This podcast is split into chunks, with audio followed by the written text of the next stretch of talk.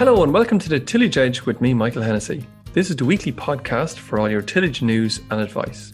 In this episode, we'll be discussing soil fertility and soil sampling with Dr. Veronica Nyham from Teagasc in Portlaoise. I first asked Veronica, why is soil sampling so important? It's been an extremely difficult year, um, and uh, margins are going to be very tight if existent at all.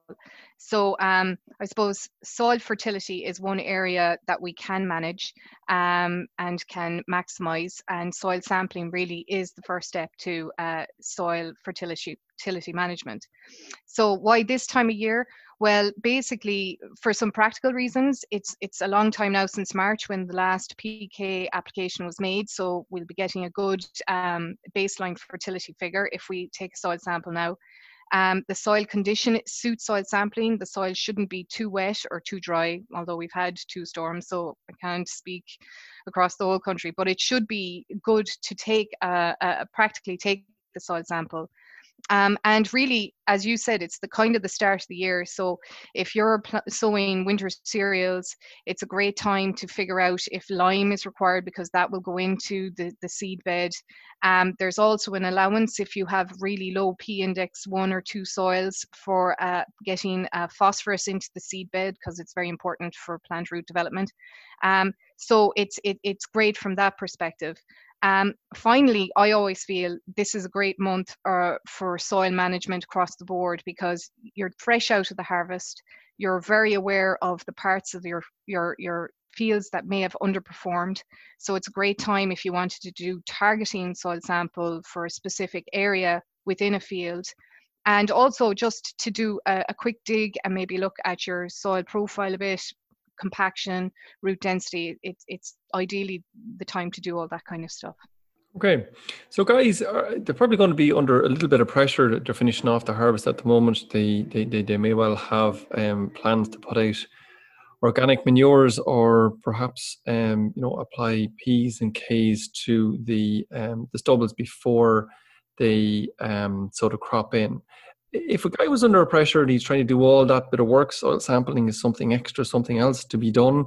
Can he not just leave the soil sample and do all that work, if you like, and, and leave leave the soil sample and do the soil sample in in maybe December, January when there's a bit more time and kind of see where it is then? Is there is there can that be done? Is there a disadvantage to doing that, or does or is it really necessary that it needs to be done this time of the year?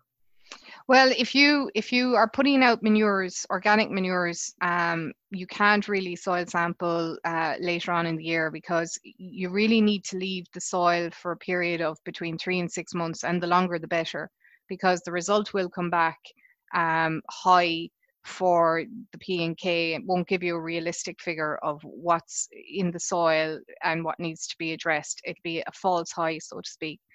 Also, um, generally speaking, when you're taking soil samples, we recommend you do it consistently at the same time of the year.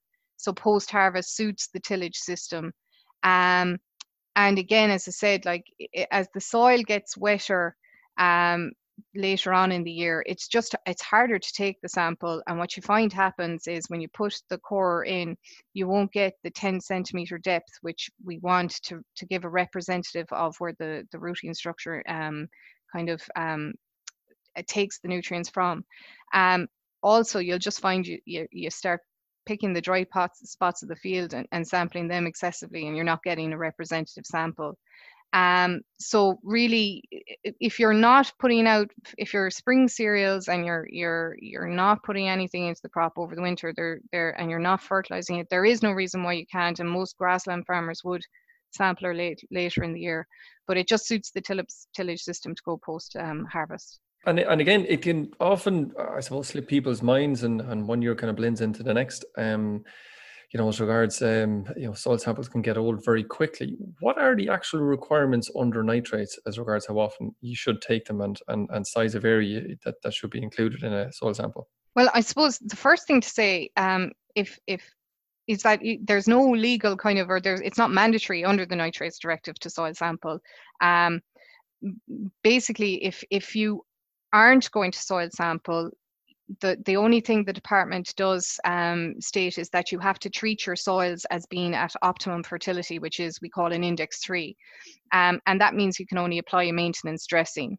Um, the reality is about 50, over 50% of Irish tillage soils are in index one or two, which is low or very low for phosphorus. So if you are following those guidelines, you will be under fertilizing your crop and you're going to see a problem in yield. And also it's creating an ongoing problem because you're draining an already poorly resourced area. Um, if you are soil sampling, um, the nitrates directive um, states that you must, a soil sample is um, valid for four years, um, except ones that have a very high phosphorus um, reading on them, and they cannot represent an area of more than five hectares. So that's five hectares per sample box and um, four years per sample. Now, a lot of GLAS farmers will probably be hitting that four year mark now. So it's just, it's a good time to be looking and thinking about soil sampling this year. Okay, so when when the soil sample comes back, um, lime is probably one of the first things that you would uh, look to, to, to see whether you need lime uh, or not, as a crop is not in the ground. But how much, give or take, I suppose, with, with all the various different soils that are out there, how much does lime drop from year to year on, on a typical soil? Well, I suppose the simple answer is a lot, uh, and probably more than people realize. Um, there's a number of things that influence the lime, the level in the soil, and how soil acidifies. Um, crop offtake is actually probably the smallest of all the factors. Um, generally, say a three ton to the acre crop of spring barley or four ton um, of winter wheat, you're talking somewhere in the region of four to 60 kgs to the acre. But um, really, the big um, killers for lime is rainfall. So if you're over uh, an acidic parent material, um, in a high rainfall area, um, and especially if you have a light free draining soil, um, the the loss is is significant year on year. Um, and again, when you put nitrogen fertilizers out, they're acidifying the soil. So for every kg of nitrogen you're putting out, you're creating a need for two kgs of lime to neutralize the acidity created. When you add the three factors together, really you're talking about somewhere in the media, um, in the region of over five years about a need for about one and a half to two and a half tons of lime per acre, and that's a maintenance dressing. So, really, a soil report is critical um, because if you're in these high rainfall areas, you're you you could you're on the high end of that, the two and a half ton, and you wouldn't want to be missing your target. Um, so uh, also you know just contacting your advisor they'd be very familiar with the soils in your area um, and talking to them it's a good idea just to to, to figure out um, where your base level or where your the draw is on your your your lime okay and i suppose previous uh, soil samples will, will give you an indication if they're if they're categorized over the last I don't know, 15 or 20 years they give you an idea how much lime went on and where the pH is going. Definitely, yeah. Um, but if you're new to soil sampling, yeah, you lime is the master variable. It cannot be um, understated how or overstated. Sorry, how um, critical it is to impacting other aspects of the soil. So yeah, soil sampling is the first thing you check when you you look at a soil res- report. And when you talk about the, obviously it's a very critical factor, lime, um, and, and when we kind of bring in the nutrient efficiency, obviously farmers spend an awful lot of money on nitrogen and phosphorus being the next most expensive one or probably the most expensive one. If you have a relatively low uh, pH status or it needs a lot of lime, how much does that affect the efficiency of the uptake of nitrogen or phosphorus uh, to, to a plant? Well, um, the pH of the soil influences a ho- whole load of things. Um, not just the fertility or the, the nutrients in the soil, it affects uh, things like soil biology and soil structure as well. I should state um, that before we go anywhere. But when it comes to the actual nutrients itself, um, all of them get influenced by the pH status of the soil. Um, the most sensitive is phosphorus and it's also your more, most expensive. So uh, it's the one we probably talk about the most. When you start dropping below a ph of 6 or uh, going above a ph of 7 very quickly the phosphorus levels in the soil uh, the phosphorus in the soil changes its chemistry. It starts to bind with things like iron and aluminium or calcium when the soil is basic and basically it goes from being in a form that is usable by the plant to being unusable and that happens really really quick Um, so that's why we talk about a pH optimum of around the six and a half, ranging from 6.3 to 7, depending on what you're growing in the field. Um, but essentially, all the macronutrients do the same thing, maybe not as quickly or not as um, severely as the phosphorus. But when the pH starts to drop, below six and 5.7 and down down towards that area all the macronutrients and these are the ones the crop needs the most uh, become less available. Um, at the same time the micronutrients the things that the crops need in small quantities they actually become more available and we get to the point where we're after creating now an environment that um, doesn't suit the biology of the plant they're they're they're the nutrients they want in large amounts are becoming less available and things that they don't want too much of are becoming more available. Um, so that's why we call it the master variable. Um, when we go to the upper end, again, phosphorus very quickly above pH 7 becomes unavailable or less available as it binds with calcium. And our trace elements there, so the ones that we test for in tillage systems, manganese, um, copper, zinc, those also start to, to get interfered with and become less available to the crop. Holy moly, Jesus! As you say, pH is pH is the is the is the master variable for sure. Um, and I think most farmers probably understand it, but certainly not in not in the detail or after outlining there. So um, you know, it's it's something people just really need to uh, to, to keep on top of. And like I say, it is a very busy time out there. Um, uh, farmers are are flat out between trying to, to, to, to, harvest remaining crops and tidy up straw and that kind of thing. So it is very, very busy for farmers. Can can Teagasc help in terms of trying to um, help farmers get those soil tests taken at the moment?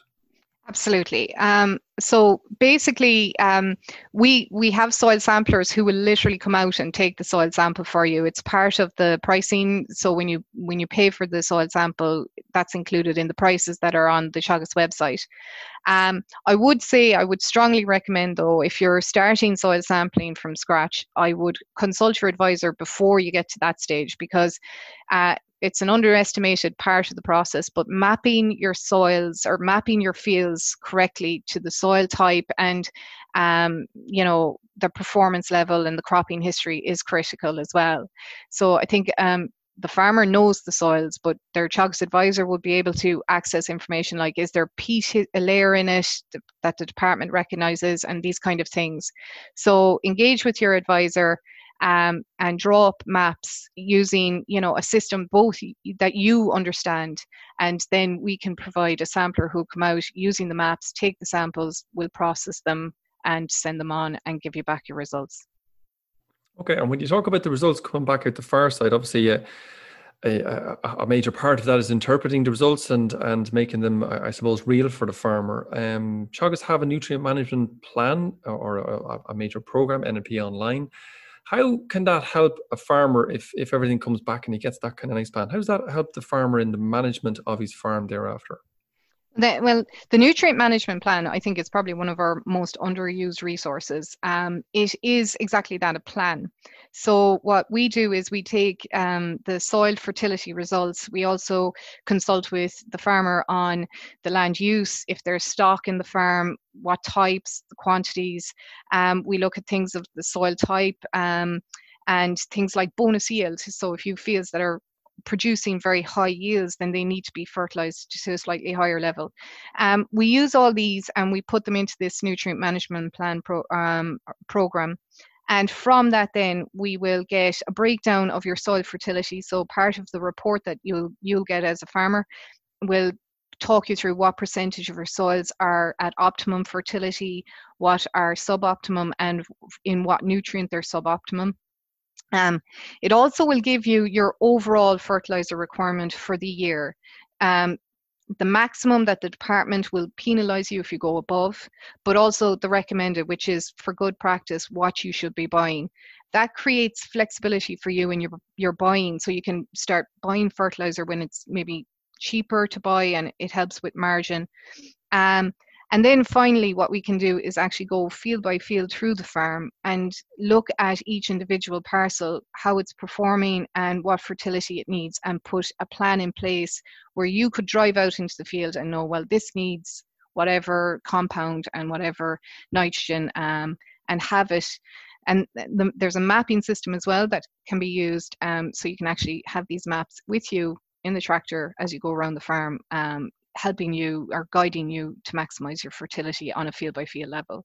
So it's it's a brilliant um, program um, when it's used uh, proactively. I suppose historically it's probably more reactively in that people only engage with it when they get an inspection and they want to know have they gone over? But if you use it looking ahead rather than back it can be very very helpful Veronica, that is uh, fantastic, and thanks very much for that quick update. I might say. Um, so, look, thanks again, and hopefully we'll be chatting to you again. Okay, thanks. Before we go, I want to tell you about an event that's happening next week. Each year over the past number of years, the Crops Forum has taken place in early September to update growers on the latest varieties and agronomic issues, which the industry should be aware of before the end of the year.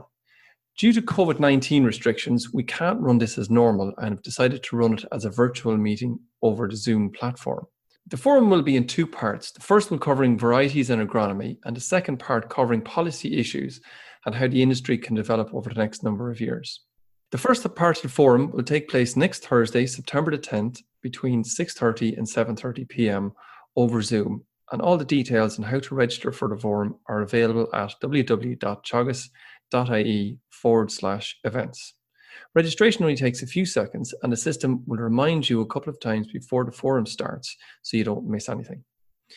So as mentioned, the first part of the forum will be discussing new varieties with the Department of Agriculture. This year has been a very difficult year, but interesting in terms of how varieties of winter wheat, barley and oats have performed. And this information should feed into your decision making about the mix of varieties you'll plant this year.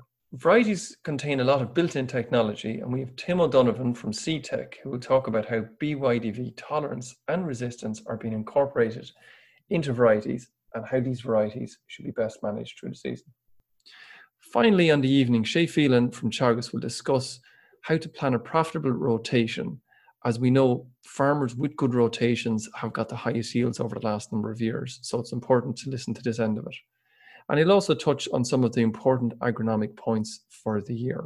So mark the day in your diary for Thursday, September the 10th at 6.30 and register online as soon as you can. And finally, the second part of the forum will take place on the following Thursday, September the 17th, which is this Thursday fortnight. And more information on this event is available at teagasc.ie forward slash events.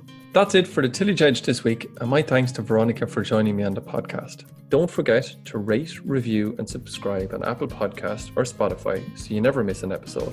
And for more farming information, go to teagasc.ie. I'm Michael Hennessy. Thanks for listening. I'll be back next week with more tillage news and advice.